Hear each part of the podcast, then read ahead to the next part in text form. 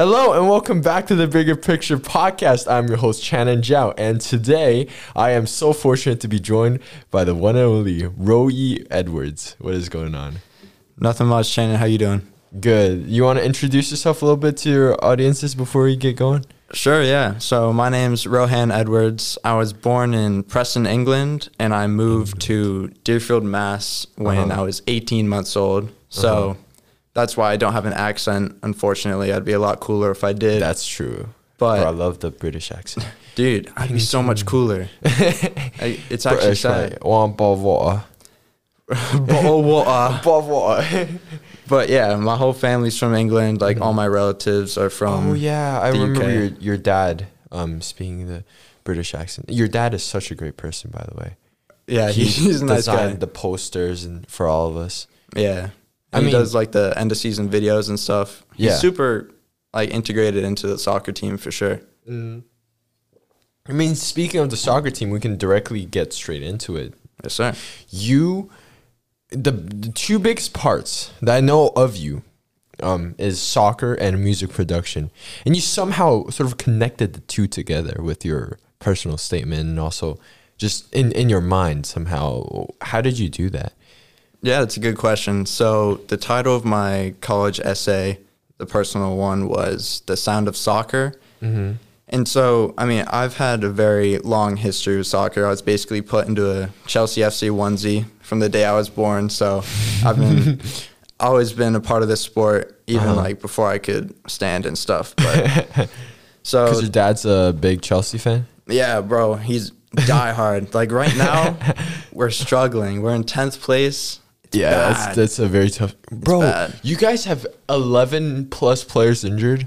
Mm-hmm. Like your injured squad could probably be a, a, a top four team in Premier League. exactly. It's actually crazy. And João so Felix got red card. red carded debut. the first game. It's like, bro, are you kidding me? Anyways, but yeah, for the essay, I've had a lot of interesting dynamics with certain players and coaches, both like good and negative. mm-hmm. And one thing that is necessary in composing like a good piece of music is that everything has to complement each other in the best way possible. Mm. Because if you're like, harmony, yeah, yeah, if you're mixing a beat, if the drums are have like a unorthodox pattern or they're too high, mm-hmm. like the volume's too high, then it can throw the whole beat off. Mm, true. And so I connected that to like a self-centered type of player on the team because mm-hmm. just like how a selfish player or just like how drums can mess up a beat, a selfish player can mess up the rhythm of the match and it mm-hmm. can negatively affect you as an individual and as a team, causing you to lose more games, etc. mm-hmm. And so when I go into things like music and soccer, I always try to find the best balance possible. And if a coach is doing something I don't like or a player is doing something I don't like, I be sure to project my voice and make sure that they know. Because even if I run the risk of being looked at negatively, Mm. I'd much rather have that than to be playing or yeah, playing like unhappily. So Sure. Communication is really key if you Mm-hmm. want to be like successful in any kind of realm of life. Yeah, and communication is a big part of a team sports soccer. And I mean, when did this sort of realization came come to you? Oh, Have you always been an unselfish player on the field or depends on the team? That's a good question. So in elementary school, like my club team, it was basically made up of like all my boys. It was just a really fun time. Yeah. And I hate to say stuff like this, but I was by far the best player. Um, well, me and my friend Luke Corenda, we are running stuff, but Wait, we were you going were, you were in the same team with Luke Yeah. since pre- elementary school? Bro, That's he's been my best friend since preschool. Wow. I went for a long time. But yeah, so from that team, I moved on to like a travel team, which with a lot like stronger players. So it was a lot more well-rounded team. mm-hmm. And I also started playing for Eaglebrook. So dudes with like three years older than me. Really? And I made the realization that like when you're playing with people who are less skilled, it can actually be a lot more enjoyable Because when you join a team, join a team that is super skilled, you tend to encounter Not get the ball that much. Yes, you encounter a lot of egos. Mm-hmm. And I guess when I made that transition, I think it was kind of like instilled in my mind by my dad and my brother and my mom, like be unselfish, pass the ball. Like even though you can dribble through these kids, pass the ball. And yeah, I feel like they'd yell at me if I didn't, so it's kind of like stuck in my mind throughout my entire career. So yeah, when I see these people like thinking that they're like too good or mm-hmm. like not passing the ball because they don't think anybody else else is worth getting the ball, it it kind of like pisses me off. So mm. yeah, I think my parents and my brother's influence is mainly what caused me to have that mindset. I mean, so in your primary school team, you would just dribble the entire team. Like, is that is that the tactic? Pass the ball to Rohan and That's basically what it was when I was in um, elementary school. But since I started playing at such a high level young, I think I was probably around 10 or 11 when I joined Western United. And we won the New England Championships first year. So we were No like way. the number one team in New England That's for our age group. And yeah, so I I've been blessed to mm-hmm. become a better player by playing with these guys, but I mm-hmm. also Learned learn learn yeah a lot about who is a good player and mm-hmm. who's not a good player because a good player doesn't necessarily mean skilled. Yeah. it means smart. Yeah. Smart player. That's interesting. I mean, speaking of smartness, it's the all the, all the tactical side. Do you think you've intentionally developed it, or it's more of with experiences on the field? Develop what kind of For example, do you spend time analyzing film a lot, or do you like learn football tactics with like coaches out a part of the field? That's a good question. Like when I think about it now, I don't really think I have like Mm. analyzed it or watched soccer with the intention of learning new tactics and stuff like that. Like even Hmm. Really? like since I was young, I don't really watch soccer, which is people get like Bruv. shocked at, and it, it, it doesn't really make a lot of sense, but it's true. I'm I'd much rather be on the field, and yeah, for like tactics and stuff, it's more so just what my brain decides to do in the moment. Like Mm. I'm not like okay, if I get the ball, I'm gonna pass it to him, gonna go here, blah blah blah. Yeah, It's more like I get the ball and I look up and analyze the situation Yeah. and see what's going on. I decide what to do in the moment. And some people may think that that's like a bad thing. Like obviously I'm scanning my surroundings, but I don't know, there's a certain kind of raw nature to it if that makes any sense. No, I know. I know Yeah. that feeling. Yeah, I, I mean, I, I like to do that a lot too. Because uh, th- th- you know what's fascinating about soccer? It's because there are 11 players on the field. You there every single time you get the ball and you look up, it, it's a different picture. Exactly. Almost every single time. In basketball, there are a lot of repeats because there's five players and the, the field's just Mm-hmm. that big, and you know, you, you, it's it's like an automatic program at times. You know, just, Yeah. Oh, now it's time to drive. Oh, now it's the time to pull up and shoot. But like soccer, it's so different. Mm-hmm. You know, the the goalkeeper could be out for a little bit, and oh, that might be a time to chip, or oh, the defender is a little or drops drops a little back. Oh, it's time to take a touch, but now it's not. Like so, so there's a lot of variations to soccer. That's Mm. what, why it's so interesting. Yeah, soccer is like very malleable and it like molds in a lot of different ways. Like like you said, when you look at Mhm. everybody on the field at one second, it's gonna be way different than in like two or to five seconds. So I think going like that's the thing that I kind of bothers me with like certain tactics is that people become so focused on doing it that it never works. Like we need to Yeah. learn to adapt to whatever we're facing in that exact moment. Yeah. And it, it can work a lot better that way. Yeah, and I mean, speaking of which, I was thinking of this year when we had like this tactic of playing long ball down the line.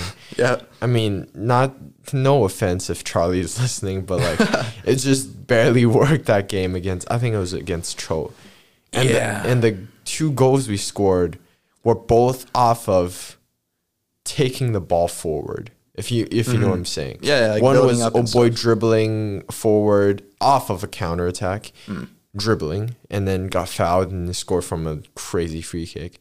The other one was, um, I think it was like we we took the ball back. Lincoln took the ball back, passed it to me. I passed it, passed a through ball, and then he just scored like that. Oh yeah. Oh yeah. That like game. the yeah. long ball just we, we we played long and then we run up and then we lose the We ball lose come back like especially on turf too. yeah The ball skipping way too far. skipping and even if we get to the ball like we don't really make much happen But yeah. so like yeah some I, I mean I feel like at a at a much higher level tactics could have a higher implication but with us not as skilled it's more important for us to be more flexible and also and also not like you know rigid of okay this is the only play we're running this game and we have to make this right because it just barely works Yeah. i mean speaking of malleability it sort of ties back to music doesn't it? do you It think does. do you think you do you think you i actually have a great question do you think your creativity for music has always been there or also soccer played a part to it Uh, bro, I've only really started getting into music since I want to say, oh yeah, March seventh, twenty twenty, when the Uzi Vert dropped "Eternal Atake." That was like the hmm. hypest day of my entire life. I remember it so vividly because it was like the Friday, um, the Friday before like March break, like the COVID break, mm-hmm. and so that album kind of marked like a really pivotal moment of my life, mm-hmm. and I it kind of sparked growth there because the sound was something I've like never really heard before, and to see the impact that it had on the people all around the world, it was really inspiring. So, as for like the crea- creativity side of music, it's only been really recent, and to relate it to the soccer stuff we were just talking about, if you try to jump like too far into the beat or try to do too many things at once, it doesn't really turn out too good. Mm-hmm. It's important to take your time with each like melody or drum sound, whatever it may be, to make sure that it's a fully composed piece of art as opposed to just like a quick piece that you throw away. Yeah. Just like the ball's thrown away to the corner. You know? That's true. That's true. Yeah. yeah, that's a good analogy. And I mean, you you were saying that this album was special with the sound and all that. Mm. Why do you think it was special? Or what? Why? Why did it have such an impact? I could talk about this album forever. Go. But oh man. We have forever. So the album was ba- I mean, I've never really analyzed an album before like I mm-hmm. did with this one, but Yeah. so there was a rollout trailer for it, like mm-hmm. with Uzi and it was basically just building hype for the album. And so I've never I haven't been alive long enough to see albums really have like a proper rollout and a trailer. Like a trailer is Wait, crazy what do you mean by a rollout trailer? a rollout is basically the time leading up to an album or a single's release. And it's basically just building hype for it so that so like before the release of the album. Yeah. Like in February or exactly. Like Eternal Atake was announced by Uzi, I want to say around 2018. Mm-hmm. And then due to like leak ooh, leaks and delays and stuff, it was delayed all the way to March 2020. Mm-hmm. And so, oh man, what was I saying about rollouts and stuff? um releasing, yeah, rollout and also oh yeah. the trailer. So yeah, building hype and stuff, and also to increase like first week sales because that's like one of the main points of music nowadays. Like who sold the most, who's who got the number one album, mm-hmm. and yeah, so that started building up hype in me. And then when it finally dropped, we saw that it's actually like divided into three parts, like three different personas of Uzi. Like the first six songs were more like rap based, like yeah. like really hard drums and stuff, like faster flows, and that was under his Baby Pluto persona. Mm-hmm. Then the next six songs were more melodic and slower, and that was his Renji persona. And then the last six songs were like traditional Lil Uzi Vert songs. And so to see an album like constructed in this way and having such like a unique um, production and sound, it it was just incredible. Yeah. And that's where you had the idea of producing music yourself. Yeah, exactly. So I forget. I think it was early 2021. I managed to convince my parents to buy me the producer's edition for FL Studio, Mm. and so, you know, I- I was a bit slow at the start finding motivation and stuff because I was stuck with all like the the stock sounds in the program, which weren't that good. Mm. But recently, I've managed like I've managed to find like drum kits and sounds on the internet that I could just easily import into the program, Mm-hmm. which opens up a lot more possibilities. So, like over winter break, I was grinding a lot with that, trying to do one a day. So, I'll try to ramp it up in the future for sure. One a day, as in one beat a day? Yeah, exactly. No way. Like some people be doing like five, six like high quality beats a day, and it's insane. So hopefully I can get up to that point eventually, but we'll see. Why? Like you want you envision yourself becoming a producer in the future? Or? Yeah, dude. I nothing else really appeals to me. I feel like music producer or Not even soccer. Nah. I mean, that's tough. That was Yeah. my original dream, professional soccer player, but I don't know. people's dreams. it's it's tough. I feel like I want to go in a different direction though. Do you think your dream of soccer died because of your injuries? That's a good question. I don't really know. Because you faced a, a serious, a, sorry, a series of unfortunate injuries. Yeah, for sure. I mean, I'll start from like the beginning. I've always been the one who is like hacked down mm-hmm. for I don't know dribbling past people. I've always been mm-hmm. prone to getting bumps and bruises, mm. and then at even like the early ages in middle school, that's when I started to pull muscles like very frequently. Like, mm-hmm. remember I did. Well, this is a bad example, but it's just one. My mm-hmm. hams, my goddamn hamstring. Mm. For whatever reason, I thought it'd be a good idea to show the boys how far I could kick my leg up into the air, and so I did it. My foot went went like all the way to my head, and I just felt my whole hamstring just rip, dude. It wasn't No like way. it wasn't a rip, it wasn't a tear, but it was like a really bad pull. But the the main injuries I deal with are hip flexors. Yeah. Hip flexors are the worst. I deal with that every day of my life. Hip And- flexors. Yeah. Like all through middle school, Mm-hmm. I have to get it wrapped. I have to stretch like for a really long time. Mm-hmm. And yeah, like even now I have to make sure I roll on the foam roller for like half an hour and then stretch and then I need to stretch the other parts of my body.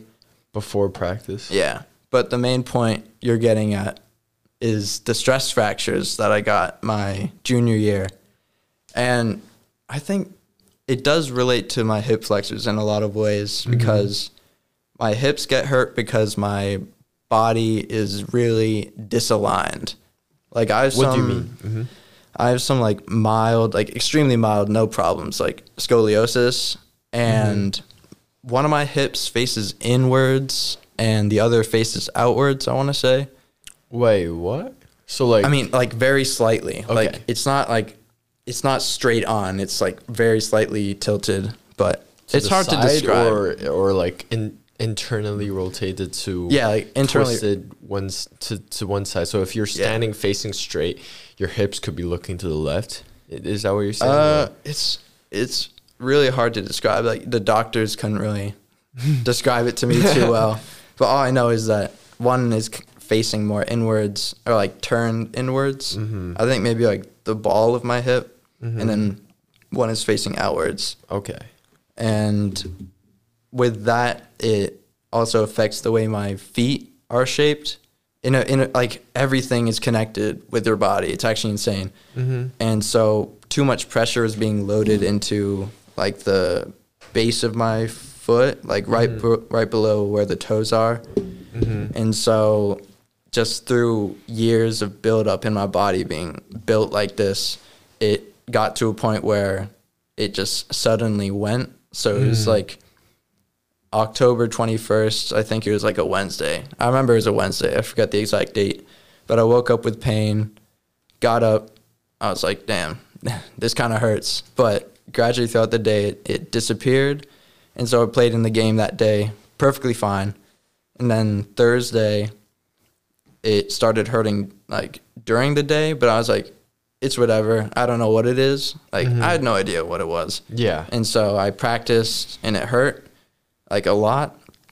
And then Friday, same thing, but the pain got even worse. And I went up for a header, landed on my left foot, and I felt it like snap. Oh, Like I felt, or not snap, but I mean, it broke because the bone wasn't completely snapped apart, but the stress fracture, like there's a big crack. Mm-hmm. And so that's when I found out that I had three stress fractures. One in like hmm. the oh man, forgetting the exact name for it, but one like in the middle of my foot, one on the outside, and then one on the inside. So it's like distribute the wealth, I guess. But um, Damn. yeah. So what turned out to be, what was supposed to be like three, four month injury, I want to say, it turned into eleven months. I want to say, like October to it was probably around August or September of this yeah. year. Yeah. Because you weren't playing at the start of the season. You. I was, but like or- yeah, not barely. a lot. Yeah. So I could only play for like 10 to 15 minutes. And then I had to like slowly ramp it up throughout the entire season. So Mm-hmm. yeah, it was something that I was really struggling with. But in the last month, like I'm at full health right now, but like the last month of the season is when it, things really started to get better. And by the end, I was like starting most games, which I was very happy about. Mm-hmm. And I was playing with no pain, which is not, which is something that's pretty rare, Rare. for me. So you know, it it's been good. Like I have to keep up with my exercises and stuff, but like it's a small price to pay for not being in pain. So yeah, at, the I remember that Berkshire game clearly because you were just on Milton. bro, oh yeah, in the in the you were playoffs, battling with him, yeah, and That you were so getting fun. stuck in and everything. I was like, damn, that guy was injured for eleven months, and Yeah. now he's flying on the field. You know, Milton and I used to play against each other. Really? I forget which school he went to. It might have been like Fay or Fessenden, some mm-hmm. some like F school, like middle mm-hmm. school. So F middle school. yeah, yeah, I just know it began with an F. There's a bunch, but yeah, I was playing against him probably for like all four years of my middle school. So it's always interesting. Eaglebrook? Yeah, Mm. but yeah, he's How- a great player. Yeah, I know, and I, I could tell that that you you, you two had something. Else you you wouldn't be going that Bro, hard. yeah, there- there's like- there's no fire, beef. bro. There is no beef, but Okay. I like to give him a little bit of trouble. That's because, bro, we're basically friends, but we're not friends because we've we've known each other for a really long time. So, yeah, I had to like Mm-hmm. Remind him like I'm last, here. Last game in high school, Exactly, bro. perhaps last time even facing each other in like such a competitive nature. Exactly. Like when someone gets like for anyone listening, if you're not a senior and you're gonna be one soon or whatever it may be, when you're playing in the playoffs, like in your final season, like something gets lit inside of you because this could be the last time you play. Like you're gonna feel all the emotions and you're gonna let it all out and you're gonna give it 100% because that's just what your brain tells you to do and you kind of have to like follow through with it. But mm-hmm. it's a really special moment because like when it's over that hits you like a truck. Like, i was crying. I was crying bad in the semifinals. I know, But- but everyone was crying. yeah. But it's a very yeah it's a special moment that you'll cherish like even if you lose like i've been on both sides i've won and i've lost unfortunately i, I won when like quote unquote when i was injured but yeah.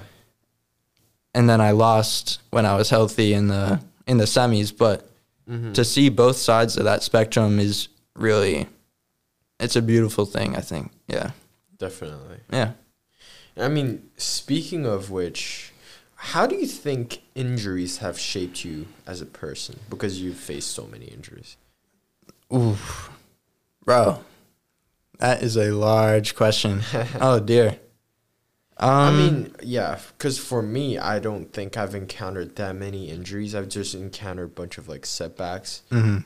but not and I definitely know the feeling of not being able to play and all that, but Yeah. because there's always some like, the- especially with my years here, last year and this year, there were just like a bunch of series of like unfortunate events, and some were caused by me and some were not. But hmm um, But yeah, I, I know what you mean by yeah, that no, question. Um, like right, go ahead. no, no, no, because like uh, for me, it developed a, a bunch of resilience and also hmm spirit of just you know, I'll, I'll, I'll work harder. Yeah. I mean, when since I get injured all the time, I'm obviously very experienced with like the recovery process, and I Mhm. see a bunch of dudes around me who are lucky enough not to deal with this kind of stuff, and they don't take it as seriously as they should. Like even if it's a slight pull of a muscle or a slight Mhm. tweak, do like if there's anything I've learned is that you need Yeah. to take your time because people want to come back way too early and then they just make it Mhm. worse. Mhm. So it, like it actually like pisses me off when people make dumb decisions like this. Like, bro, you just I don't know pulled your hamstring and like three days later you're already trying to get back and you're shooting balls from half field. Like it literally makes no sense. So yeah, I think it also taught me, like you said, like resilience and patience. Like, yes, it's really tough. Like you have to deal with this injury. You, you're in pain. You can't play. You have to watch other people play. Mm-hmm. But Kind of Like- sucks. if you come back too early, you're just gonna make it worse. So if you're patient, you you can recover, come back stronger, and yeah, just be smart with your body. It's um, the most important thing. Yeah, and and definitely take care because you, you still have a long term. You still got four more years at Emerson to take care of. Uh, dude, I'm so excited. I get to play against Huey, Huey, Jamie, and Lewis. Louise. No, no, Yeah. sorry, Lewis. next year. That's gonna be so Babson. sick. Yeah, and bro, Emerson's made such huge gains in the last year because there are Mm-hmm. two new coaches, uh, Daniel and Liam, Mhm. and bro, it's actually insane. They went from bottom of the table, like I think two seasons ago, I guess, Mhm. and then this past season they finished third in the table, Hmm. and Qualified? yeah, they made it to the finals of like the playoffs and then lost to Babson 1-0, I want to say. Like that's Oh, yeah, yeah, insane. yeah. And so I'm Lewis scored the w- winner in that game. I think. Did he actually? I heard He might have. Yeah, because I remember he scored in a winner of a playoff game, and Damn. Bro, yeah, we'll get revenge next year. That's going to be so sick. Oh my god. that is gonna be very sick. yeah. Imagine. No, I mean playing against three former teammates. Bro, I mean, no, actually two former teammates and a coach. exactly. I Is mean, Lewis bro, still playing next year? Uh, yeah, I, yeah. It, it'll be his senior year. I'm pretty sure. But I don't think I've. I think I've played with. I've practiced with Lewis a couple of times back when I was um, at Eaglebrook, like a ninth grader at Eaglebrook. pa- pause. What? Eh, it's a big. Okay, I'll explain. Well, Mhm. a couple of times I was invited down by Charlie to do like just sessions to see how I like it and stuff during like the off season. Mm-hmm. And I also joined Black Rock. Have you heard of Black Rock? Yeah, Yeah, so a bunch of it's like the GSP thing that we're doing right now. Right? yeah, basically, Mhm. and yeah, a bunch of kids from a bunch of different schools gathered to one team, and so Eaglebrook, since it was just me and my friend Devin, Mm-hmm. actually Jose might have been there too. I think he quit though. Um, but yeah, we practiced with NMH because we're like the closest schools to each other, Of course. and so I think I might have played in- with him a couple times there, but. Uh-huh. Yeah. Like Huey's gonna be defending me. He'll be right back. I'll be left wing, hopefully. That's gonna be so sick. I'm gonna Yeah. run him down, bro, for sure. and yeah, hopefully you, you'll you'll be injury free for the- for the next four years and all. That. yeah. I mean that that is really tough to. I mean, do you need to do? I'm at, I'm curious. Do you need to do surgeries or to take care of that, or or how do you prevent that this wouldn't happen again? Uh, I mean that's always tough.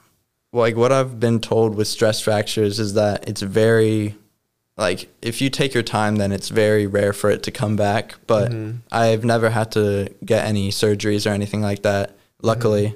Mhm. and uh, knock on wood, but it's mostly just doing exercises and like breathing exercises to realign my body and Mhm. wearing stuff like um, oh man, what are they called? The inserts, the inserts you put in your shoes. Damn, I'm blanking. I, I don't know what that is. Right. Well, they're inserts that you put into your shoes that are like shaped in a specific way to realign your foot and to like take weight off a certain part and put more on It's- a different part. So it's like those modes that sort of Mhm. pushes your um not like the ball of your feet up, but like the the center part up. Yeah, I mean it, it depends on your foot Okay. because mine, I had to get like a like a bump put in under the left side of my left foot to take pressure off the outside. Obviously, like that's where I got one of my stress fractures. Mm-hmm. But yeah, that's like the main method. Doing certain exercises to like loosen my body, especially like my calves, Mm-hmm. to get more ankle mobility.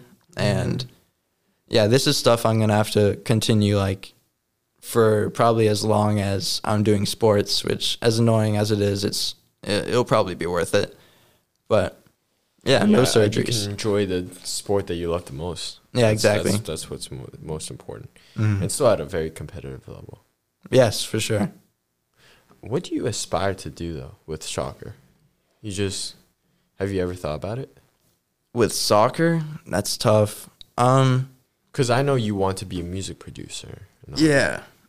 Um, I've always had this like little like motivation to do some like semi pro in England. I don't know. I don't think I'll end up doing it, but there's always been the little voice in my head being like, you should try it out or something. Cause I feel like I might be able to do that if I work hard enough. But yeah, I think the main goal. Semi-pro. How t- how tough is semi pro? Is it like division seven, six? I, I Yeah. couldn't tell you. I can't tell you. I bet I've watched a few games. Um, I mean, many years ago in England, but yeah, I've also seen some semi-pro here. But I think it would be a fun thing to try out. But I think the main goal for now is just to focus more on having fun in college, like soccer-wise, because and try to make like the most memories that way. Obviously, I'm gonna take it completely seriously, but it's not something I'm gonna like kill myself over. If that makes any sense. I Like- know what you're saying. Yeah. So how wait? How good are semi pros? You think? Uh, I don't know, but I, I, it's hard to say, but they work like two jobs essentially, like because the pay that they get from semi-pro isn't enough to No. supply like their livelihood. So they often have like a part-time job outside, and so since they're not getting like full pay Yeah. to do soccer full time, like it's not the highest, obviously, but it's still like Competitive. way above like average, you know. Really?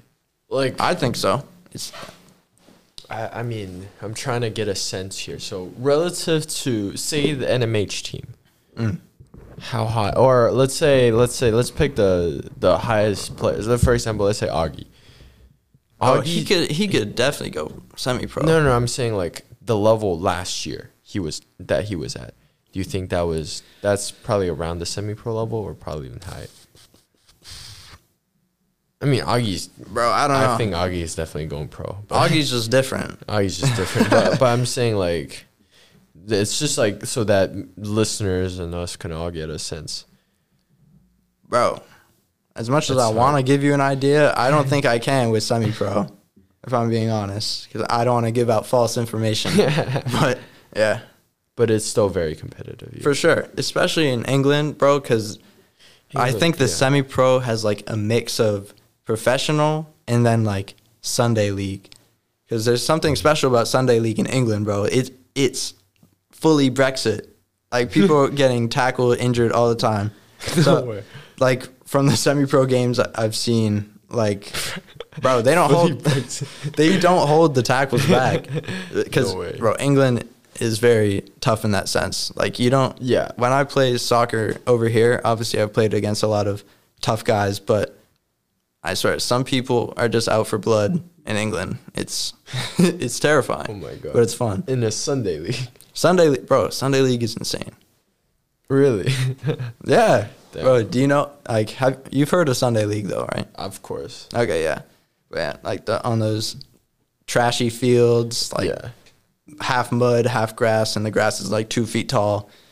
You got like I don't know, thirty to forty year old dudes just going out having fun, take, taking out the boys, bro. It, it's sick. Oh, it seems like something that definitely try. I mean, speaking of England, do you go back there a lot? Ooh, I used to go every three years, but the last time I went was 2018, spring of 2018, with my dad. Last time I went with my family was probably like 20, uh, probably So- so- 2015, 2016. So not a lot. no, I, I got to go back soon though, for sure. I mean, yeah, it's you. You graduating, Mm. so that could be a graduation trip. Nah, I, I got something planned, and then I won't be able to afford anything else after that, bro. What do you? What, what, what are you gonna do?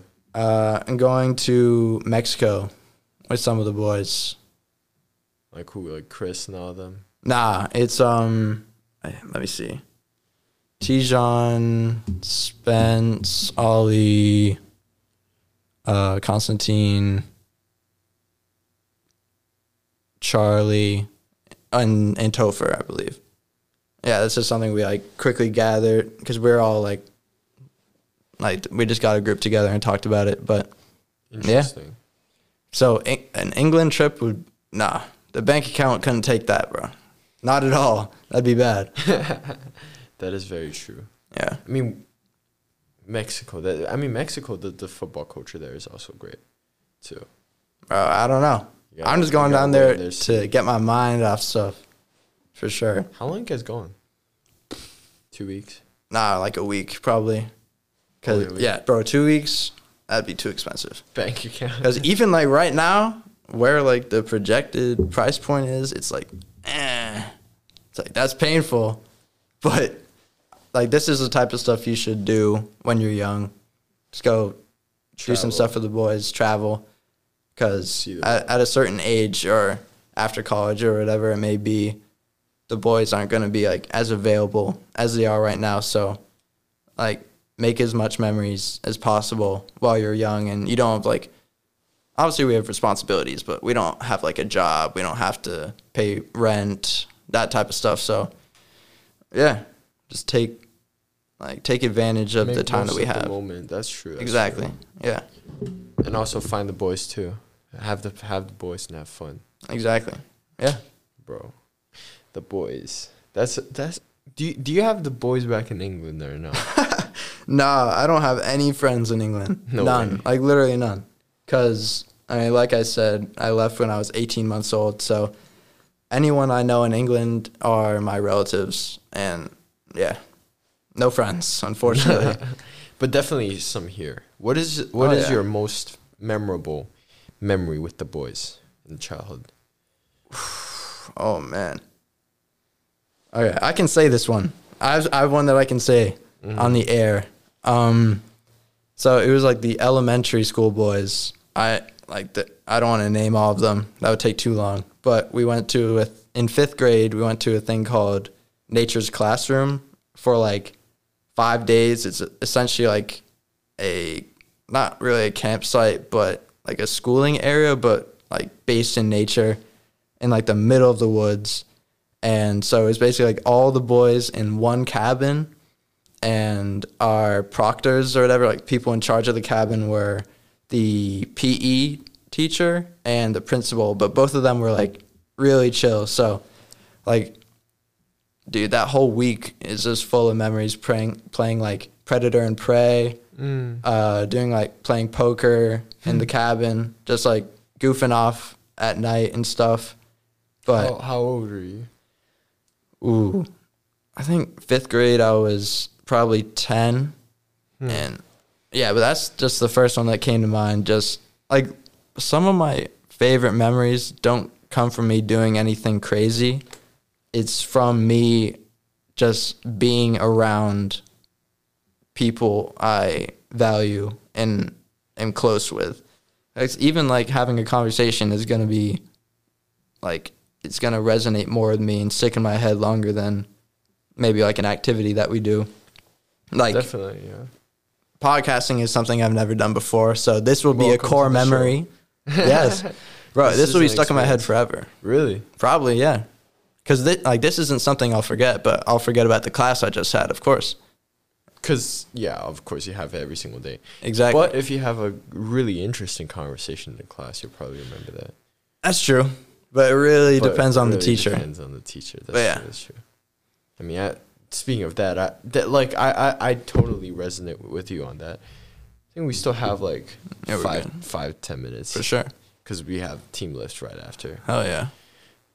Get, hit the gym with the boys. But I mean, um, no, yeah, definitely, because cause I feel like we are humans are still social beings, so we our brains are programmed to remember social settings more, or or act, at least activities with social aspect to it Mhm. more than um say like you doing something by yourself but I, but definitely doing something by yourself that's memorable will also be forever stuck in your like for example if you run like a 400 meter race or those kind of things and Oh dear. i mean you, you you're you are you the goat at 400 meters in our school Ooh. you just say Um, I don't have the fastest time of the people currently at the school right now because I haven't timed my 400 since sophomore year. But I think sophomore year I got like a 52 point something. mm-hmm. And I think Joey and Ibube, they I don't I think they broke 51. I think they're somewhere around the 50 second mark. And so since it's been 2 years, I hope I can overtake them, but like they're you're, insane. you're coming back to track this year now Yeah, for sure. I'll have to train for it pretty soon, actually. Man. bro 400 is the worst possible race Oh, 400 and 800, oh my god by far the worst. Because, like, a lot of people do 400s and, like, they say they hate it, but they, they're not even, like, trying. They're not trying their hardest. If I'm doing a race, I You're don't know what it is. Yeah, like, I don't allow myself to give less than 100%.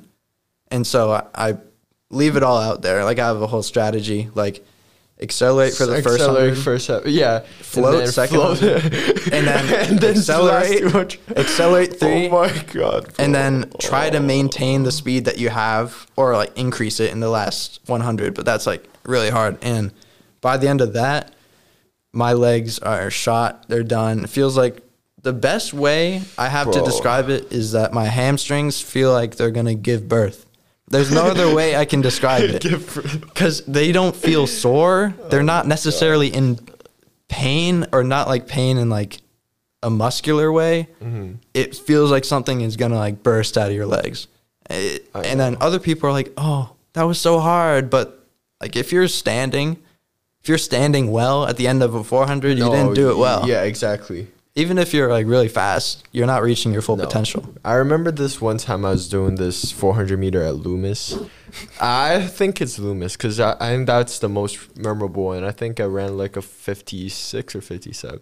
That's good. It's it's still good. It's not like to your level, but to to my level with my horrible stamina, this, Yeah. I pushed my limits. Like yeah, like you said, I was sprinting the first half, and then gliding the second half, and then at the 200 meter mark, I was like, yo, I gotta go. The last 100 meters is the longest 10 seconds I've ever felt, bro. Yeah. Oh my god, each step was a torture. Every step, I I thought I was gonna fall over.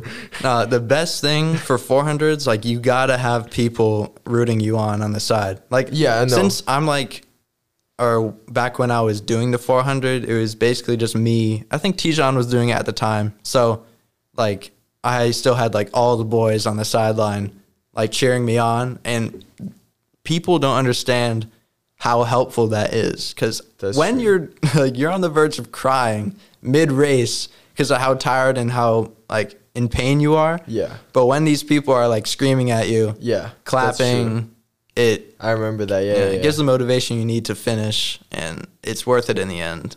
Unf- Yeah, I know. yeah, it's still bad though. It's still bad. I, still I bad. remember laying on that grass field for I don't know, like five minutes.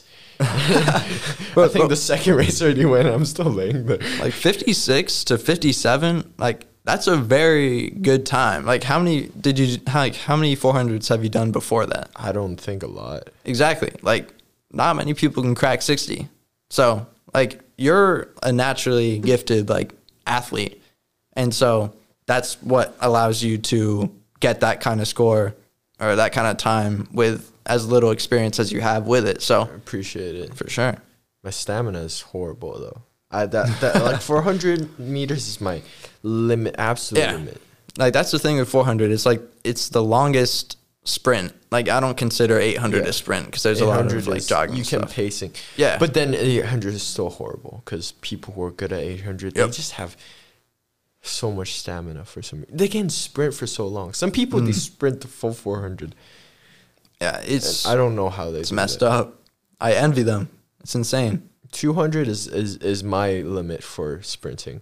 yeah, Yeah. bro. 200s are probably one of my favorite races. It is Uh-huh. one of my favorite. What's Yeah. your What's your time for that? I don't I don't know. I haven't timed it like cuz I don't do 200s in like meets and stuff. I do it in practice if that's what we're doing for the day, but I only time my 400 and my 4 by 100 time cuz those are like the only ones I do. That, that you do. there. Yeah, yeah. I remember this one time. It was a home meet. I ran like a 24 second, and and, and, and it's it was like the tou- toughest group. Mhm. It was like racing against Deerfield, and there there was this guy who ran like 20 point something, insane. He was flying ahead of me, and I think I ran fifth or I don't know. It, it was, I, w- I was like close to the bottom, but not the last Mm. and then I ran a 24 or something or, or something like that. And then when they recorded my time, they accidentally recorded my time to, to, to the guy next to me. So they recorded a 21 second for my time. Oh. And I qualified for New England. No way. wait, wait. So did, did you go and No, I compete? didn't Oh, okay. Bro, That, so that would have been insane. It was. just pulling up like this random dude somehow sneaked in. That's actually Somehow. I just qualified for 200 meters for New England. And Oh I and I decided not to go.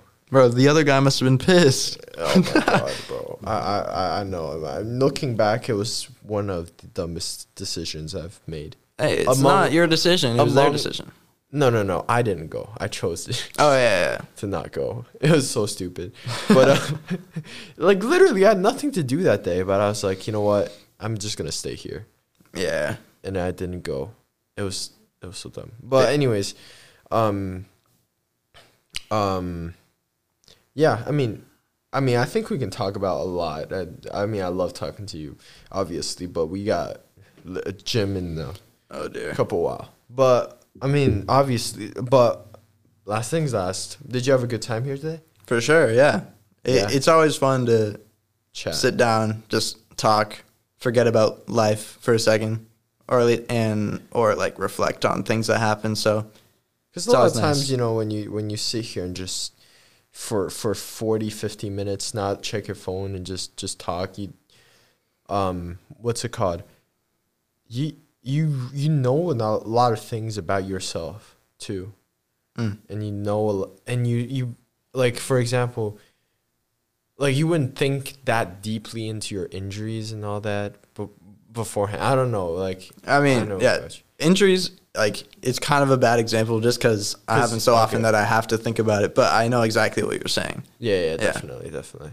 And yeah, of course, I love love having you today. I mean, I mean, if you're down, come back again and we can run run. Oh, yeah. Chris and We're doing part two, hundred percent. Come on, Chris or Ashish. Oh my God, those would be banterous.